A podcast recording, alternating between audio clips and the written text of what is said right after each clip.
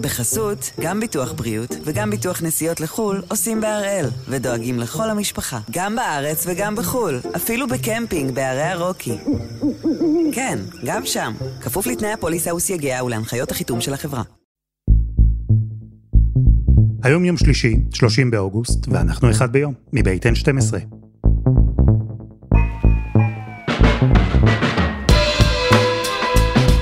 אני אלעד שמחיוף, ואנחנו כאן כדי להבין טוב יותר מה קורה סביבנו, סיפור אחד ביום, כל יום.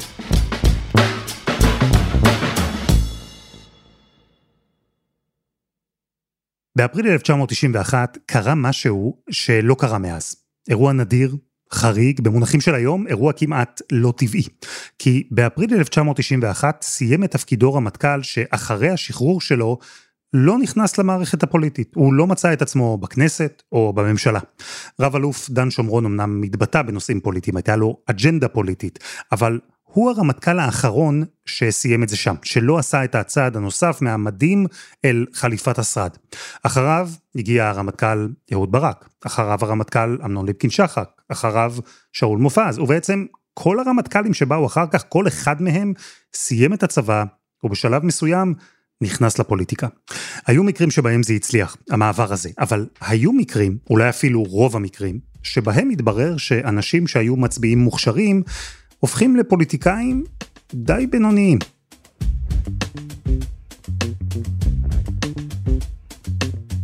אז הפעם אנחנו עם עמית סגל, על הגנרלים בפוליטיקה הישראלית.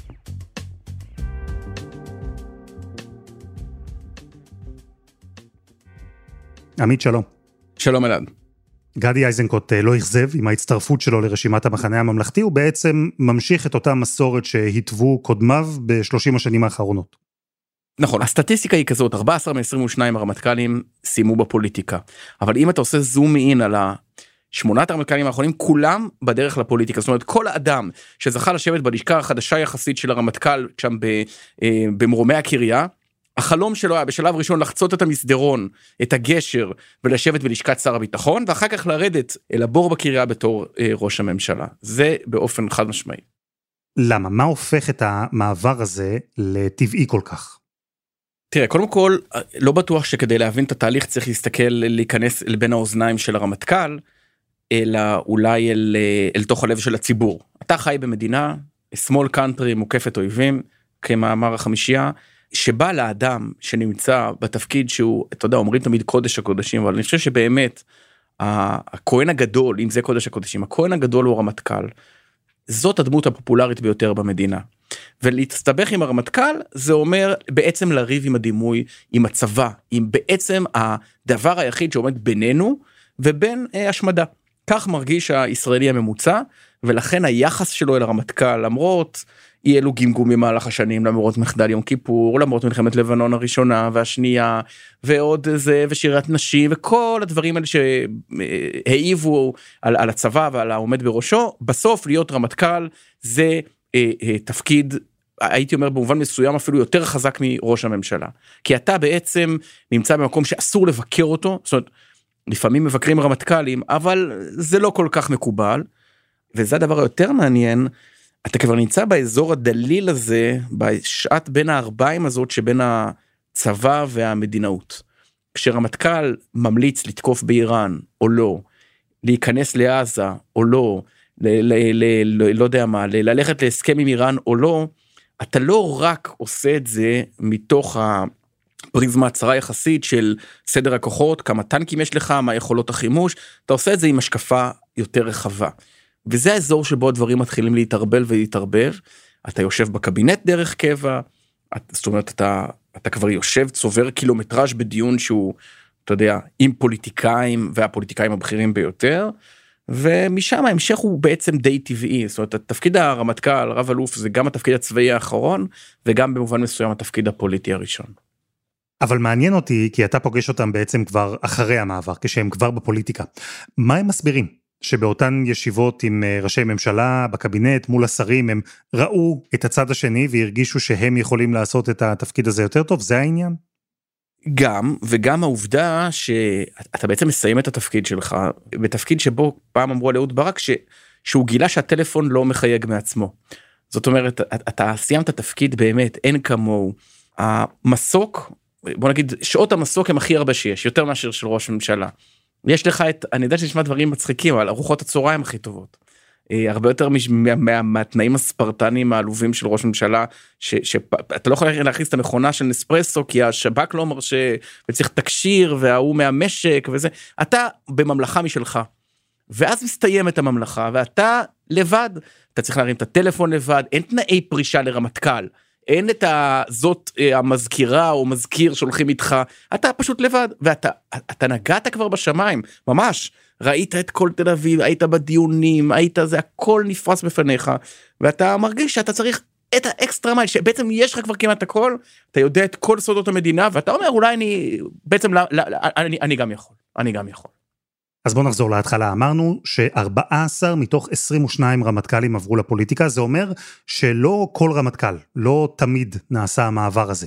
היו מי שוויתרו על התענוג, אבל באופן כללי, כתופעה, הקשר שבין הגנרלים הבכירים שלנו לפוליטיקאים, או בין צה"ל לפוליטיקה, תמיד היה קשר הדוק? זה תמיד היה ככה. בעצם הצבא והפוליטיקה הולכים מההתחלה די ביחד. מהטעם הפשוט ש...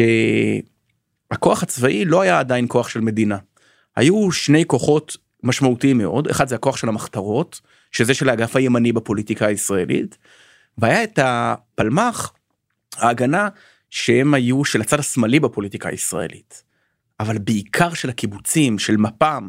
זאת אומרת, דוד בן גוריון, כשהוא מגיע בעצם לעצב את הדמות של צבא ההגנה לישראל, אז הוא מגיע למסקנה שבעצם חלק גדול מהקצינים הם יריבים פוליטיים של המפלגה שלו, של מפא"י. ובעצם ההכרעה הגורלית שמקבל בן גוריון, ש- שמדברים עליה כבר יותר למעלה מ-70 שנה, שבאותה שנה הוא גם אה, מפגיז את האלטלנה, אוניית הנשק עם הכוח הצבאי האדיר שאמור היה להגיע לאצ"ל, יש ויכוח היסטורי עד היום, אה, אה, בגין אומר אני תכננתי לתת את זה לצבא, לא משנה, אבל ההחלטה השנייה, המקבילה של זה היא לפרק את הפלמ"ח.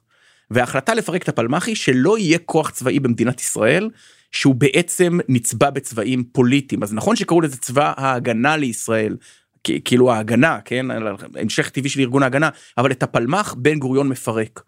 והוא זיהה היטב את הסכנה שבכוח הזה שהוא מסונף למפלגה פוליטית והאירוע הכי דרמטי הוא שכשבן כשכבר הוא מפרק את הפלמ"ח דבר שעד היום בכירי ותיקי פלמ"ח לא סלחו לו על זה אז אז יש כנס זיק, ממש כנס זיכרון לפלמ"ח ובן גוריון אומר לכל הקצינים הבכירים מי שהולך לשם מסולק מהצבא כי זה בעצם כנס פוליטי.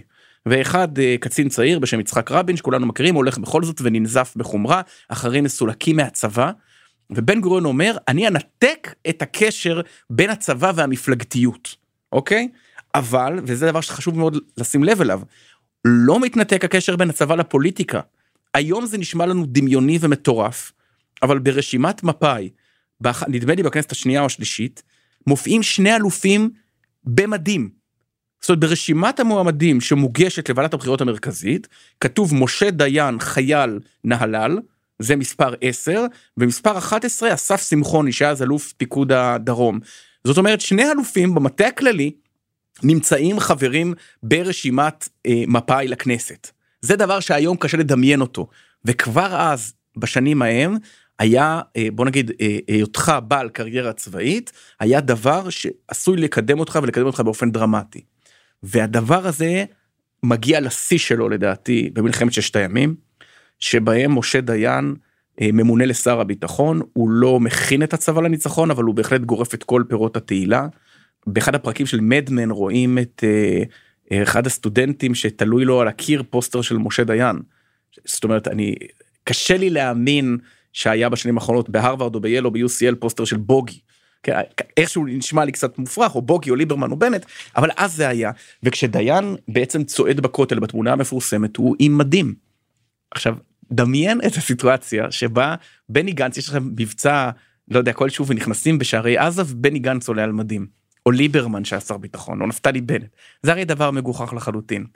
אבל אלה היו ימים שבהם ההפרדה הייתה מאוד מאוד מאוד רופפת. זהו, שלפני אה, חודש עשינו כאן פרק שנקרא מי מנהל את צה"ל. דיברנו על הליך בחירת הרמטכ"ל, על הקרב שמתרחש כאילו אה, מעל התהליך הזה, והוא על מי שולט בצבא. זה קרב שהתחיל מהיום הראשון של צה"ל, אולי, אתה יודע מה, אפילו לפני כן. ונכון שדוד בן גוריון רצה לנתק את צה"ל מהמפלגתיות, מהפוליטיקה, אבל באותה מידה הוא רצה להדק את הקשר בין צה"ל לבינו, ושהבכירים בצה"ל יהיו אנשים שרואים את המציאות כמוהו. עכשיו מטבע הדברים כיוון שבן גוריון היה ממלכתי אבל איך אומרים אה, ממלכתי מהצד הנכון אז לא באמת יכולת להתקדם בצבא אם היית למשל ממפלגות ימין. מנחם בגין פסגת התפקוד שלו היה חייל בצבא אה, אנדרס נדמה לי קראו לזה אה, הצבא הפולני המחתרתי הוא היה רב"ט. אף אדם מהלח"י ומהאצ"ל לא יכול היה להתקדם באמת לסדירת הפיקוד הבכירה של צבא הגנה לישראל. אז בעצם באותם שנים זה כמעט מובן מאליו שכאשר קצין בכיר משתחרר ולפעמים כאמור לפני שהוא משתחרר הוא פניו למפלגה אחת והיא מפא"י. השינויים מתחילים לחול כשבן גוריון הולך ואז נכנס לוי אשכול מכניס איזושהי רוח של פיוס אבל בהדרגה גם קורה עוד דבר והוא שההגמוניה של מפא"י עוד לא רואים את זה אז אבל היא מתחילה להיסדק. בפעם הראשונה במלחמת ששת הימים זה לא רק שמשה דיין הולך עם מדים אלא בפעם הראשונה השלטון איננו רק של מה שמכונה היום מחנה השמאל. בפעם הראשונה גם מנחם בגין יושב בשולחן הממשלה ושותף גם אם זוטר להחלטות ביטחוניות מדיניות. ולדעתי לגמרי לא במקרה אלה השנים שבהם גם בפעם הראשונה לליכוד יש גנרל משלו. מרבית ימיי לבשתי מדי צבא. עלה בגורלי להשתתף כמעט בכל מלחמות ישראל. ואתה... עכשיו זה לא גנרל רוויזיוניסטי זה עזר ויצמן, אחיין של ויצמן הנשיא מהתנועה הציונית, ממפא"י ההיסטורית וכולי, אבל ולא משנה שהוא כעס על המפא"יניקים, ולא משנה שכעסו עליו וראו בו את הבוגד, ולא משנה שאחרי עשר שנים הוא, הוא בכלל חוזר ומסיים את הקריירה שלו כנשיא המדינה מטעם אותה מפלגת עבודה. אבל מה שחשוב הוא שבפעם הראשונה למנחם בגין יש גנרל. כשהוא הולך לבחירות ב-1969, יש לו גנרל, ולא סתם גנרל, אלא מפקד חיל האוויר.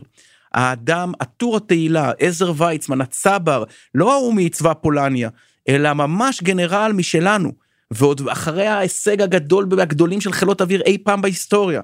וזה מתחיל לסמן את הטפטוף, בהתחלה יבואו גנרלים כמו ויצמן, כמו אריאל שרון שיבוא אחר כך, מפאיניקים, בני מפאיניקים, או לפחות מסביבה מפאיניקית, שפשוט כועסים על המפלגה והולכים לצד השני, אבל בהדרגה הזרזיף הקטן הזה יהפוך גם לקילוח קצת יותר משמעותי, והנקודת הנדידה הטבעית של גנרלים רק לשמאל עומדת להשתנות.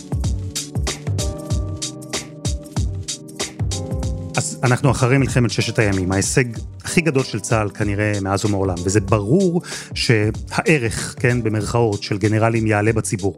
לא רק הסטודנט האמריקני ממדמן יתלה פוסטר של משה דיין, נדמה לי שבישראל באותם ימים אפילו החליפו uh, קלפים של גנרלים בכירים בצה"ל, כאילו היו שחקני כדורגל. אבל לא הרבה זמן חלף, ומהניצחון הגדול של ישראל היא עברה uh, לטראומה הגדולה, מלחמת יום הכיפורים. מה היא עשתה לתפיסה של אנשי צבא בפוליטיקה? אז הנה הנה האבסורד. דווקא אז עולה שיעור הגנרלים בפוליטיקה. עכשיו למה? אז הכי קל זה לצטט את מאיר אריאל שאמר אדם צועק את שחסר לו. חסר ביטחון צועק ביטחון. אתה מרגיש את תחושת הפחד הלאומי שלך הפחד הקיומי שלך עולה אתה רוצה גנרלים לא משנה שהצבא קצת גמגם. אתה מבין? עליית קרנם של הגנרלים לדעתי היא באופן אבסורדי תוצאה של מלחמת יום הכיפורים לא פחות משהיא תוצאה של מלחמת ששת הימים. ובעצם השנים האלה הם השנים המעצבות שממש מלחימות את הצבא והפוליטיקה, מלחימות את הצבא בתור המרבץ היבואן המשמעותי ביותר של פוליטיקאים אני לא מדבר על העסקנים אתה יודע בשכבות האלה ב, אתה יודע מקום 12 עד 27 ונציג המושבים ונציג הזה אבל אתה רוצה קישוט משמעותי לרשימה אז אתה עוד לא מביא איש תקשורת ואתה לא מביא זמר ואתה לא מביא כדורגלן אתה רוצה גנרל. ותזכור את הקיץ והסתיו של 1973 שבהם למערך עדיין יש הכי הרבה גנרלים ויש את בר לב מקו בר לב ויש את uh, דיין כמובן שר הביטחון ולליכוד יש את אריאל שרון לא לא שלליכוד יש את אריאל שרון אריאל שרון יש את הליכוד אריאל שרון האלוף המשוחרר מצה"ל מקים את הליכוד אני מייחס חשיבות להקמה של אה, גוש בעל בסיס רחב. הגדרתי אותו אז כמערך מול המערך. אני חושב שצריך להעמיד מול המערך, צריך להעמיד מערך. צריך שייווצר שוט ואיום כזה. עכשיו, לא משנה שמעליו היו חמישה דוקטורים, שאף אחד כבר לא זוכר את השם שלהם, אבל אריאל שרון, הוא היה, עוצמתו הייתה כל כך חזקה שהוא הצליח בעצם להקים את המפלגה הזאת, שבה הוא ועזר ויצמן זה כבר, אתה יודע, זה, וגם שמיר שהגיע מהמוסד, אתה יודע, מתחילה להתהוות כאן איזה צמרת ביטחונית. אבל הדבר המעניין הוא שעוד יום לפני שפורצת המלחמה, אז הבחירות היו אמורות להיות ממש שבועות ספורים אחרי, הם נדחו הרי בגלל המלחמה. הליכוד לא מדבר על ביטחון בכלל. למה הוא לא מדבר על ביטחון? כי ההנחה הייתה שהביטחון הוא השטח בלבדי של, של המערך. ואז מגיעה המלחמה, וקורה שם דבר, קודם כל כל המדינה מגויסת למילואים, ודוחים את הבחירות, אבל קורה דבר שלא היה לו אח ורע עד אז ומאז. והוא שהפוליטיקאים שעד לפני רגע התכתשו במערכת הבחירות, מגויסים עכשיו על מדים, אריאל שרון מפקד אוגדה, ובר לב מגויס כדי בעצם להדיח את גורודיש, זה בעצם המשמעות הייתה. ו- ובעצם ברור לכולם בעצם הימים ההירואיים ההם שזה לא רק קרב על בעצם ישראל מול מצרים, אלא עימות המשנה הוא המערך נגד הליכוד. חיילים שחוזרים אז מהצבא, ככה כתוב בעיתונים, אומרים, מתבדחים על זה שיש אוגדת הליכוד ואוגדת המערך. אחד האירועים הכי הזויים בתולדות עם ישראל הוא ששרון כמעט תוקף פיזית את בר לב בבור הפיקוד אה, של פיקוד הדרום. כמובן שהעילה הייתה הדרישה של שרון לפעולה הרבה יותר נחרצת שלדעתו הייתה חוסכת דמים אבל שרון ובר לב שני אלופים במילואים שני יריבים פוליטיים בגרסה הכי דומה לעימות כמעט הולכים מכות. והם חוזרים נגמרת המלחמה והתמונות ההם של שרון עם התחבושת והתמונה של זה זה זה זה אחר כך תעמולת הבחירות. זאת אומרת שרון הופך להיות הנכס ההסברתי מספר אחת של הליכוד. האיש שצלח את התעלה שימו אותנו עכשיו פה וכמו שהוא התעמת אז עם הגנרלים ונגד עמדותיהם הצליח להושיע את עם ישראל תנו לו עכשיו גם מול אותם גנרלים שהם עכשיו גם פוליטיקאים והוא גם יושיע את עם ישראל.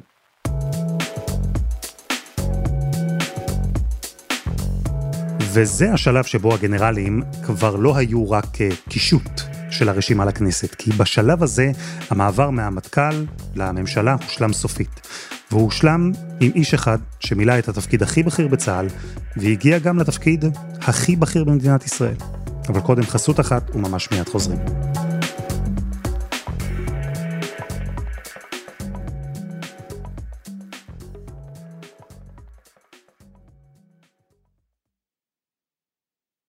בחסות, גם ביטוח בריאות וגם ביטוח נסיעות לחו"ל עושים בהראל, ודואגים לכל המשפחה, גם בארץ וגם בחו"ל, אפילו בקמפינג בערי הרוקי.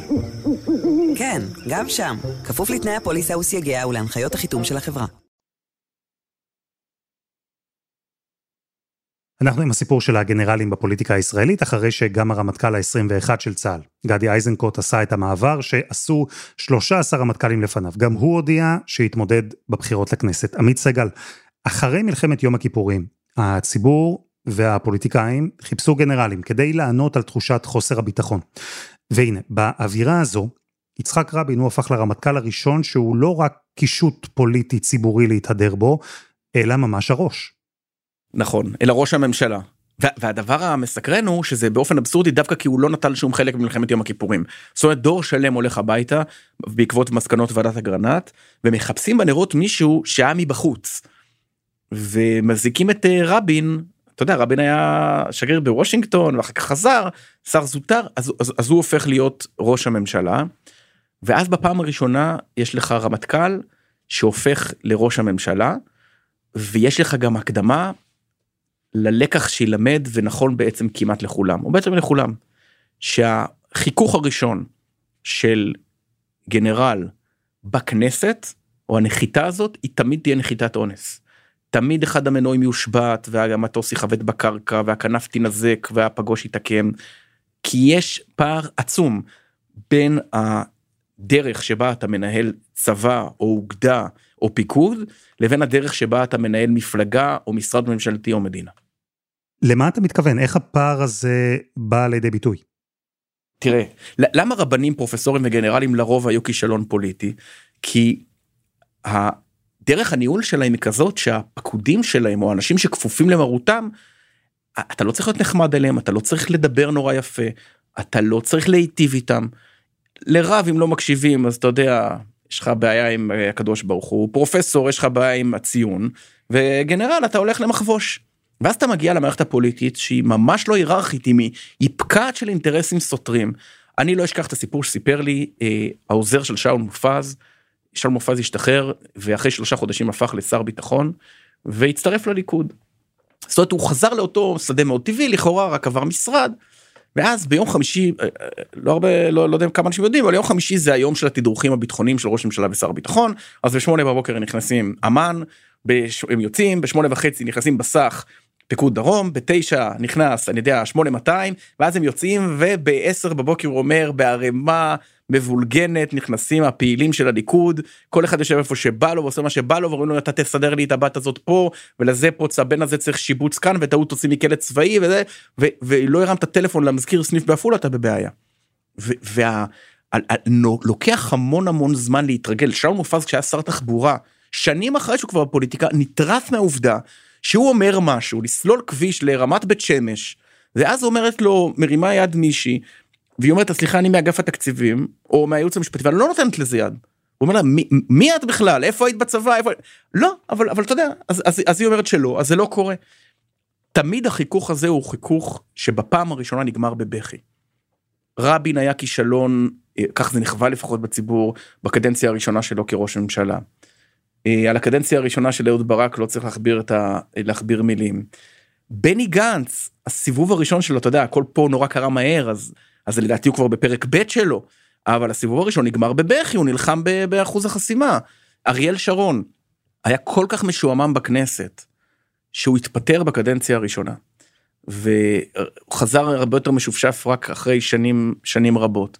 בעצם כך כל כל גנרל בפוליטיקה אפי הייתה עזוב לא חסרים שמות אתה תראה את, ה, את אותו דפוס. זהו שהדפוס הזה שאתה מתאר אה, דיסוננס כזה שבין איש צבא כל יכול, נערץ, לפוליטיקאי שנמצא תחת ביקורת ציבורית וגם של הקולגות שלו, הוא מוגבל ביכולות ובכוח להוציא דברים לפועל.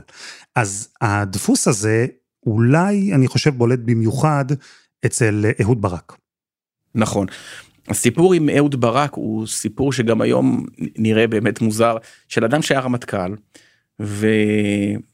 ומתנגד להסכם אה, אוסלו כי הוא אומר שזה יותר חורי מגבינה ועוד באותה ממשלה שאליה הוא הגיע בעצם בתור יועץ היועץ הצבאי הנעלה בתור של מדינת ישראל הלא הוא רמטכ"ל אבל יועץ עם מדים הוא פושט את המדים ומתמנה לשר הפנים באותה הממשלה.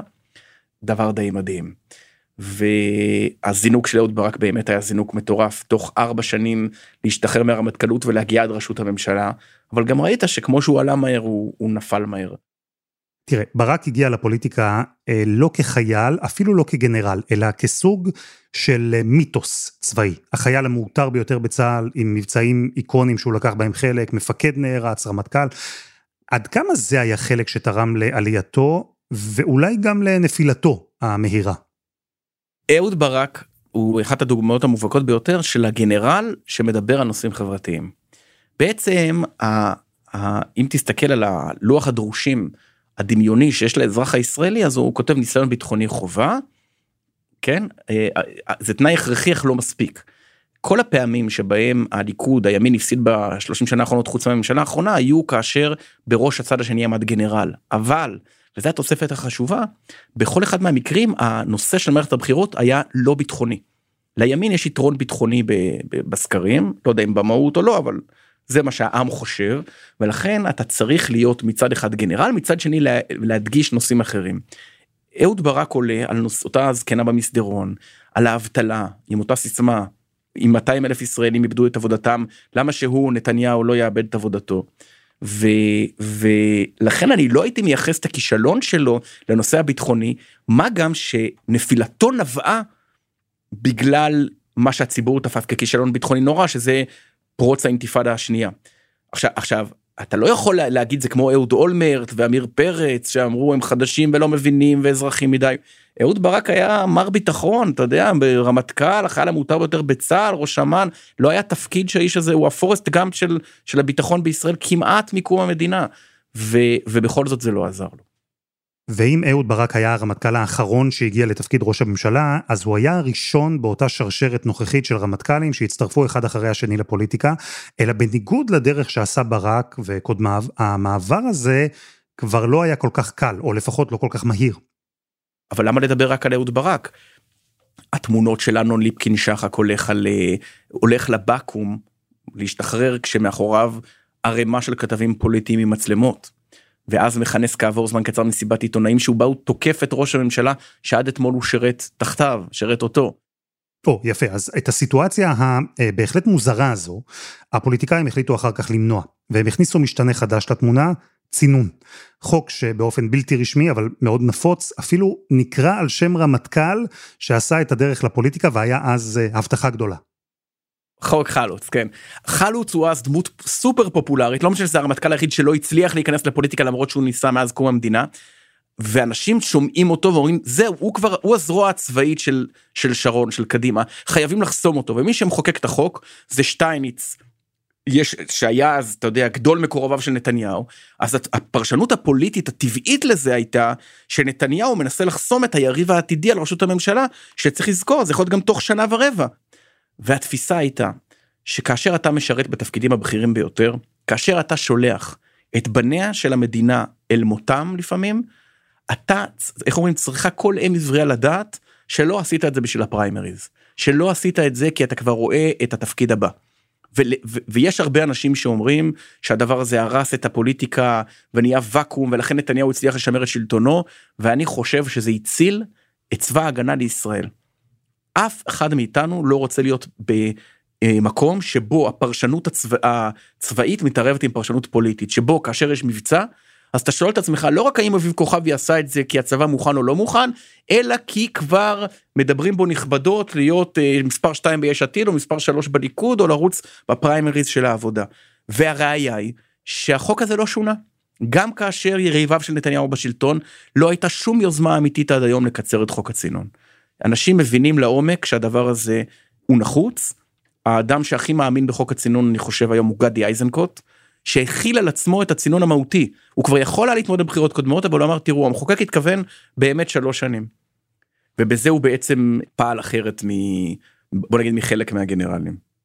אז אם לוקחים בחשבון את הצינון ולמרות הצינון עדיין את הכניסה המסיבית של גנרלים לפוליטיקה הישראלית חלקם מה לעשות אכזבו לא הצליחו בינתיים מאוד לבלוט. גנרלים, הם עדיין קלף מנצח במערכת הפוליטית שלנו? זה באמת עדיין המצב? תראה, הם, הם קלף, ראית בעולם שבו בני גנץ אה, הגיע מ-0 ל-35 תוך חודשים בודדים והיה רחוק מנדט מלהיות ראש ממשלה, אני, אני לא יודע אם אנחנו יכולים ל- ל- לגזור פה משהו רחב יותר. כעובדה, האדם שהגיע הכי קרוב לראשות הממשלה מהמחנה הזה בשנים האחרונות עד סיפור ממשלת החילופים בנט לפיד היה בני גנץ. אה, ואין ספק שמה שעשה את זה היה הרמטכ"לות שלו עזוב אפילו המרדף אחרי אייזנקוט עכשיו אז אתה יכול להגיד זה רפלקס מותנה שעם השנים יעבור אבל אבל בעיניי אייזנקוט הוא דווקא דוגמה מעניינת לכוח של של העדר. לא היה דבר רחוק יותר מגדי אייזנקוט מאשר הצטרפות לפוליטיקה. בראיונות הפרידה שלו הוא דוחה בבוז את המחשבה אפילו שהוא הצטרף ואני לגמרי מאמין לו אני גם יודע מה עבר אז מה הוא חשב אז. אבל בסוף עוברות השנים ואתה אומר אני I, I can do it better או לפחות לא פחות רע ואנשים מסביבך אומרים רק אתה יכול להציל את המדינה. רק אתה גדי קו נטוי גבי בני מוישה וחצי בוגי אתה אתה האיש המד... הפוליטיקה תראה אחרת לגמרי ואז אתה מצטרף. וגם הבא בתור אני חושד אה, פניו לשם. אז עמית, אם דיברנו על זה שגנרלים בפוליטיקה היו uh, קישוט, ואז עם uh, רבין ועם uh, ברק, במידה מסוימת גם עם אריאל שרון, הם קיבלו את התפקיד הראשי. חזרנו כאילו לתקופה שבה, uh, תסתכל מסביב, לא נתניהו, לא לפיד, לא בנט, רוב האנשים היום בהנהגה הישראלית הם לא גנרלים. זה אומר שהרמטכ"ל uh, אולי חזר להיות קישוט? נכון אתה, זאת, אתה אומר הוא הקישוט הוא הדובדבן על העוגה אבל הוא לא העוגה עצמה. נכון מאוד יכול להיות יש כן תהליך של אזרוח בשנים האחרונות. תראה, בינתיים זה סתם דחקה סטטיסטית, אבל אתה יודע, היו לך שני ראשי ממשלה שרמטכ"לים, והיו לך שני ראשי ממשלה מבמחנה. בקדנציה האחרונה חצי מהקבינט שרת בגלי צה"ל. אז יכול להיות שיש תהליך של אזרוח, תהליך מאוד מאוד איטי. שקשור גם לעלייה של נושאים שפעם היו פחות חשובים כמו דת ומדינה וכלכלה ויוקר המחיה ונושאים אזרחיים אבל לדעתי עוד ארוכה הדרך גנרלים ימשיכו להיות סחורה חמה עוד הרבה שנים.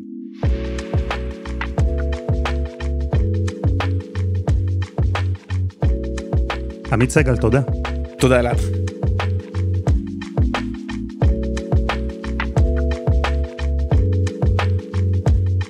וזה היה אחד ביום, של N12. אנחנו גם בפייסבוק, חפשו אחד ביום, הפודקאסט היומי. העורך שלנו הוא רום אטיק, תחקיר והפקה דני נודלמן, עדי חצרוני ורוני ארניב. על הסאונד יאיר בשן שגם יצר את מוזיקת הפתיחה שלנו, ואני אלעד שמחיוף. גדעון אוקו, יהיה כאן מחר.